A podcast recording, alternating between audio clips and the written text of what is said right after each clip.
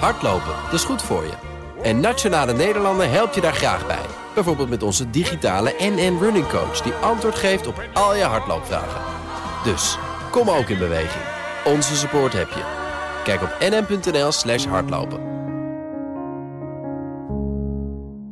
Dit is de Oekraïne Ochtend Update. Mijn naam is Geert-Jan Haan. En ik ben Bernard Hammelburg. We praten hierbij over de laatste ontwikkelingen in Oekraïne. En de gevolgen voor en de reacties van de buitenwereld. Je vindt deze podcast in je favoriete podcast-app. De Russische bezetters van de havenstad Gerson wekken de illusie dat ze die geannexeerde stad aan het verlaten zijn. Maar in werkelijkheid zouden ze nieuw gemobiliseerde troepen aanvoeren.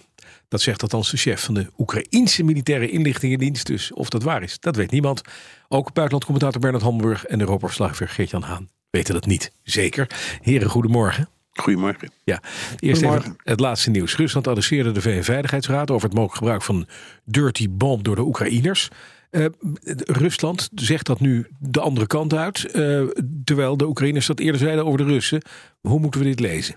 Nou, Um, in de eerste plaats even wat zo'n dirty bom is. Dat is niet echt een atoombom. Dus wat dat betreft, het, het, klinkt allemaal erger dan het is. Het is eigenlijk een klassieke bom met een radioactief bestanddeel. Maar dat is te klein om bijvoorbeeld te leiden tot enorme stralingsproblemen. Um, het is, uh, maar het is een heel grof wapen. Dus als je het inzet, ja, dan ergens komt het terecht ongeveer in de plek die je hoopt. Maar dat staat niet zeker. Waarom brengt uh, Rusland deze kwestie nu naar de Veiligheidsraad? Naar mijn overtuiging alleen maar om het onderwerp nucleaire wapens in de lucht te houden. dus ze willen steeds maar, uh, nou ja, uh, tussen de regels door de dreiging van nucleair ingrijpen laten horen. Ik geloof nog steeds helemaal niet dat wie dan ook dat van plan is.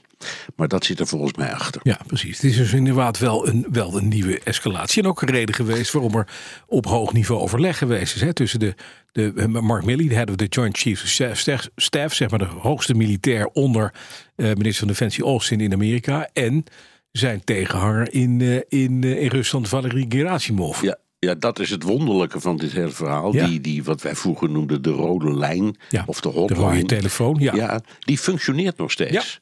En uh, er zijn met grote regelmaat berichten dat ook op hoger niveau, bijvoorbeeld op ministerieel niveau, ministers van Defensie bijvoorbeeld, even met elkaar bellen. Mm um, en uh, ja, dat is vreemd en tegelijkertijd eerlijk gezegd ook wel weer geruststellend. Ja. Bijvoorbeeld als je praat over dingen als het gebruik van nucleaire wapens. Mm -hmm.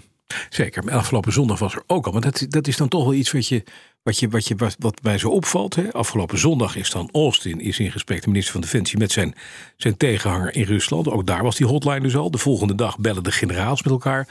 Uh, is dat dan deescalerend of is er dan toch iets aan het handje waarvan ze denken van jongens, even de laatste waarschuwing moet via de rode telefoon? Nou, ik denk meer dat laatste. Ja. Ik geloof dat van de-escalatie helaas nog geen sprake, geen sprake is. Nee. nee. Uh, dan uh, uh, gaan we naar het front bij Gerson. Geert-Jan, wat hoor jij? Ja, dat het eigenlijk, um, ik wil het geen impasse noemen, maar dat het een soort stilte voor de storm is.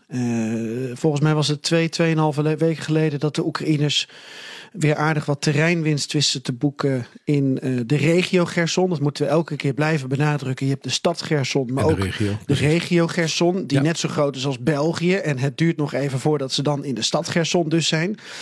Maar wat ze aan het doen zijn, de Oekraïners, is natuurlijk telkens iets meer van dat Russische land afknabbelen. En de Russen die hebben dus een nieuwe verdedigingslinie sinds twee weken uh, ja, hals over kop moeten, moeten opzetten. En het lijkt erop, op basis van de berichten van de laatste dagen, dat ook die linie geen stand gaat houden. En daarom voelt het als stilte voor de storm. Wat dan? Wat gaat er dan gebeuren? Maar afgezien van wat er, uh, wat jij zegt, in de stad Gerson gebeurt, daar is flink wat hectiek. wat, wat doen de Russen nou? Waarom vluchten de, de FSB-officieren bijvoorbeeld? Afgezien daarvan op het front geen enorme ontwikkelingen. Wat nee. mij nog opviel was met name het Oostfront. Je ziet Noord-Luhansk, zie je kleine ontwikkelingen. Dat Oekraïne toegang krijgt tot een belangrijke snelweg. Maar met name Bakhmut, dat is zo'n grote stad. Waar inmiddels ook al gesproken wordt over de slag van Bakhmut. Omdat er al bijna drie maanden om gestreden wordt door beide partijen. Is in de Oekraïnse handen en het is daar echt een kerkhof. En daar is nu die Wagner-militie ook actief. De, het, het soort van ja, paramilitaire moordcommando van Prigozhin. Dat is een belangrijke man in, in Rusland, wordt als invloedrijk gezien. Uh, maar daar zijn de laatste geluiden weer van dat de Russen daar stilletjes aan een beetje worden teruggeduwd. Mm -hmm. Dus um, het lijkt erop dat Oekraïne weer eventjes, uh, uh, nou, tussen haakjes in het voordeel is deze dagen. Maar nogmaals, stilte voor de storm. En wat mij betreft stilte voor de storm op al die drie plekken waar Oekraïne toch eigenlijk weer hoopt wat, uh, wat te kunnen presteren. Te kunnen pakken. Als we die woorden van die chef Oekraïnse militaire inlichtingendienst geloven mogen, dan zijn de Russen massaal troepen nu aan het overbrengen naar Gersel, naar de stad dus. wat zou er van waar kunnen zijn, Gert-Jan? Heel moeilijk te zeggen. Uh, want tegelijkertijd, uh, uh, er zijn geloof ik 20.000 Russische troepen um, op die westbank, westoever van, van Gerson Oblast. Ja. aan de westkant van de, de, de Dnipro inderdaad. En ze, ze zoeken een manier om ja, die troepen functionerend te houden. Die al wekenlang zonder goede logistiek en zonder goede voorzieningen daar zitten. Er zijn allemaal pontons die dan overvaren. Die worden dan ook weer bestookt door de Oekraïners. Um, het kan ook een waarschuwing vanuit Oekraïne zijn, weer richting het westen, van wees hier scherp op. Uh, uh, misschien zijn er weer meer HIMARS-raketten nodig. Uh, we weten het niet. Um, ik heb dit niet zo duidelijk in de lokale media in Gerson gezien en ook niet van, van kennissen tot nu toe gehoord, maar misschien later deze week. Okay, Bernard, even naar jou, want de strijd wordt vooral gestreden op de grond, maar het valt jou op dat er steeds meer ongelijkheid ontstaat in de wapens hè, aan beide kanten. Ja, en dat is vooral, hoe gek het ook klinkt, financiële ongelijkheid. Mm -hmm. Mm-hmm. Want de Russen die schieten dus met, uh, ja, met, met grote regelmaat uh, door Iran geleverde drones uh, af. Ja. voor een deel zijn dat zogenaamde kamikaze drones. Dus die raken een doel, knallen zelf uit elkaar, maar het, het doel ook. het is een, behoorlijk effectief wapen. Daartegenover heeft Oekraïne maakt gebruik van afweerraketten om die dingen uit de lucht te schieten voordat ze kunnen uh, landen. En dat lukt voor een deel, maar voor een deel ook niet. Um, en dan krijg je, daarom zeg ik het is financieel. Zo'n uh, zo'n Iraanse drone kost ongeveer Um, ik meen 25.000 dollar. Ja, mm -hmm. dat, is, dat is nog steeds heel veel geld ja, natuurlijk. Maar het is voor als, je, als je ze met honderden tegelijk ja, gebruikt.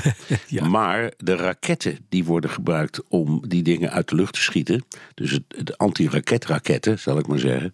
Ja, die, die, de, daar, als je goed gaat shoppen, kom je niet onder de 250.000 dollar per stuk. Daar kan, je, sommige, daar kan je 10 Iraanse drones verkopen. Precies. En, er zijn, en, er, en daar worden er ook heel veel van afgeschoten. Dus um, de, de, de, het is tactisch, maar ook uh, wat dat betreft van de Russen een slim idee om op deze manier die, dingen, die drones in te zetten. Ja. Want je lokt uit dat uh, Oekraïne en dus het Westen dat het allemaal financiert ja. voor een vermogen aan raketten afschiet. Ja, en de, de, Russen hebben, althans dat zegt president Zelensky, weer 2000 van die nieuwe Iraanse drones besteld. Ja. Uh, dat zijn ook weer 2000 dingen die moet je uit de lucht halen. Uh, wat op zich wel lukt hè, met die nieuwe luchtafweersystemen. Nou, die, voor een deel. Sommige, sommige ja, wel, sommige, sommige niet. Dat is altijd. Zijn er ook niet allemaal, hè, die luchtafweer? Nee. Nee, nee, precies. Dat, er komt nog een hoop, maar 2000 van die dingen. Dat kan, kan dat de verhouding op het, op het, op het slagveld uh, veranderen. Dat hebben we gezien hè, de afgelopen, uh, wat is het, uh, bijna, bijna 15 dagen. Sinds die nieuwe, nieuwe chefstaf in, in Rusland er zit. Deze aanslagen er zijn met die nee. Iraanse drones.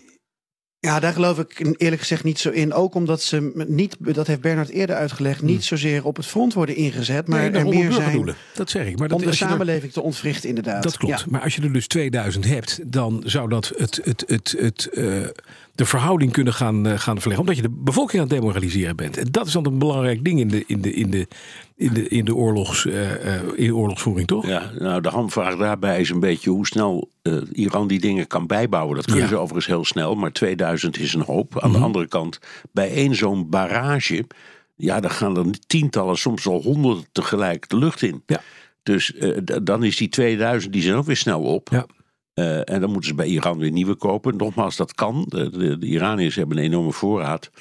Maar ook, ook en, en, die dingen zijn tamelijk snel in elkaar te, te zetten. Maar toch, hm. um, het, het, is, het is met, ik, ik blijf zeggen, met een tamelijk geringe Russische inspanning, militair zowel als financieel, een ontzettend handig middel om de andere kant echt met een enorm probleem te confronteren.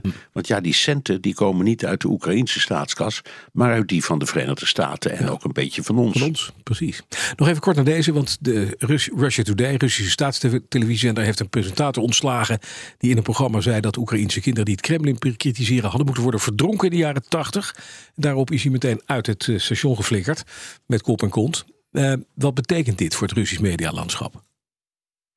Ja, deze meneer Krasowski is trouwens geschorst. Uh, ik weet niet of hij nog terugkomt hoor. Maar uh, ik vroeg oh. dat ook gisteravond aan Dirk Sauer. toen ik daar was bij de lancering van mm -hmm. TV Rain, de herstart van het Russische oppositie-TV-kanaal.